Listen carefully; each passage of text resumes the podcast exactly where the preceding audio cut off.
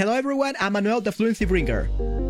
This is episode 9 of the Fluency Podcast. This podcast is designed to help improve your Spanish skills through natural discussions between online Spanish tutors. Today, we're going to talk about learning Spanish in 30 minutes a day.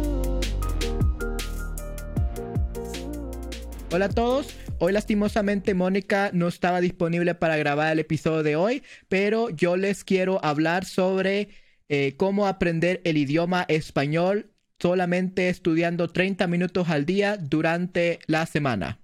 Bueno, comencemos con el día 1. Primero lo que tienen que hacer es seleccionar algún texto o artículo en español que sea de su interés. Los intereses son muy importantes en nuestro aprendizaje. Si nosotros no leemos algo de nuestro interés, rápidamente lo vamos a olvidar. Pero asimismo, si leemos algo que nos interesa muchísimo, vamos a recordarlo por mucho más tiempo. Así que es importante seleccionar un artículo o algún texto que leer de algo que a nosotros nos interese, ¿ok? Eh, vamos a leer este artículo tres veces, ¿ok? La primera vez que lo leamos, no vamos a intentar buscar palabras en el diccionario, a detenernos este porque no entendemos alguna expresión, sino solamente vamos a leerlo, ¿ok? Ahora bien, la segunda vez que lo lean, lo que van a hacer es subrayar cada una de esas palabras que no entienden o esas expresiones que son un poco desconocidas y van a buscarlas en el diccionario.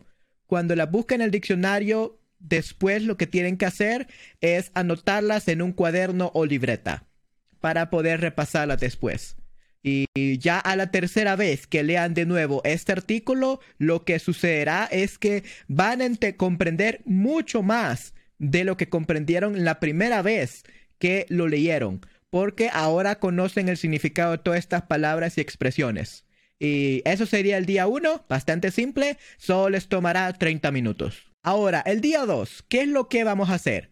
Bueno, primeramente vamos a regresar al día 1 pero esta vez no buscarán palabras, sino que buscarán oraciones que no entiendan. Oraciones con un poco de gramática eh, difícil de utilizar. ¿Ok?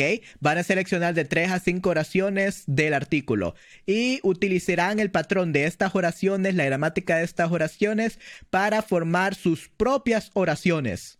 ¿Ok? Oraciones que tengan que ver con su vida, con sus gustos, con sus pasatiempos y esto luego lo van a lo van a anotar en su libreta o cuaderno y las van a intentar memorizar. Esto hará que ustedes puedan recordar el patrón o gramática de estas otras oraciones del texto porque ahora han utilizado ese mismo patrón para eh, escribir sus propias oraciones. Así que esto ayuda muchísimo para recordar todo, ¿ok? Eso sería lo que harán el día 2, bastante sencillo. El día 3. El día 3 lo que harán es intentar aprender de manera creativa. Para lograr esto deben buscar imágenes para cada una de las palabras y expresiones que investigaron en el día 1. ¿Ok? ¿Qué es lo que harán con estas eh, imágenes y expresiones? Bueno, las unirán en flashcards, ¿ok? Harán flashcards que como ustedes saben son muy útiles a la hora de aprender un idioma. Entonces, eh, estas flashcards las van a intentar memorizar, van a probar eh, qué tanto conocimiento tienen del vocabulario, si se recuerdan o no. Y de esta manera, con esta ayuda visual, van a poder repasar todo lo que han aprendido hasta el momento. ¿Ok? Ese es el día 3, bastante sencillo. Día 4. En el día 4 vamos a hacer algo diferente. Nos vamos a enfocar en practicar nuestra escritura del español. ¿Ok? Entonces vamos a hacer oraciones sobre lo que nos ha sucedido esta semana. ¿ok? Si hay alguna cosa interesante o una cosa que no nos gustó esta semana, pues vamos a escribir de estas experiencias, ¿ok? Y el objetivo de este día es intentar utilizar vocabulario que hemos aprendido el artículo dentro de estas oraciones. Va a ser un poco difícil al principio, pero con la práctica se hace más fácil conforme pasa el tiempo, conforme más se practica. Así que no se preocupen, este, si les eh, cuesta un poco al principio, mientras más practiquen van a mejorar. ¿Ok? Entonces utilizaremos los las palabras o el vocabulario del artículo del día 1 y vamos a hacer estas oraciones tipo agenda, ¿ok? Y podemos utilizar las flashcards incluso del día anterior para poder recordarnos qué es cada cosa. Día 5. Este día vamos a aprender español de manera natural, de manera relajada, de manera divertida, ¿no? Entonces no vamos a estresar con este, oh, vamos a, estudiar duro el español, vamos a ver un, una serie de televisión y voy a pararla o pausarla a cada momento para ver qué es lo que están diciendo. No, vamos a experimentar el aprendizaje de manera natural. Vamos a ver una serie de español o un vídeo de YouTube eh, que a nosotros nos interese eh, o que nos guste y no vamos a hacer nada más, no vamos a anotar ni nada, sino que vamos a aprender de manera natural, solo escuchar y obviamente intentando entender. Es lo único. ¿Ok? Pero no debemos estresarnos, debemos aprender de manera natural.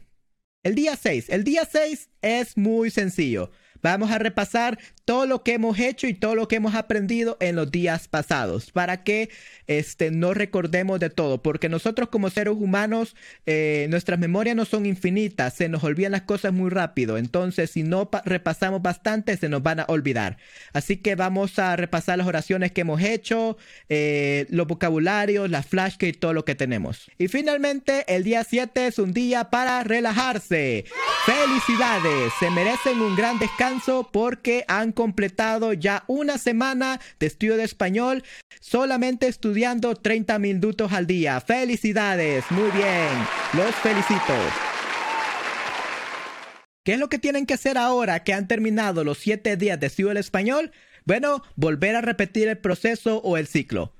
Este es el secreto para poder estudiar español cada semana solamente 30 minutos al día una eh, técnica muy eficaz para mantenerse motivado en el aprendizaje de español, porque tomamos textos o artículos que son de nuestro interés y por eso nunca nos aburriremos y las oraciones que crearemos siempre serán originales y nuevas. Por lo tanto, es una manera efectiva de aprender español cuando no tenemos mucho tiempo y estamos ocupados. Así que espero que les sea de mucha utilidad.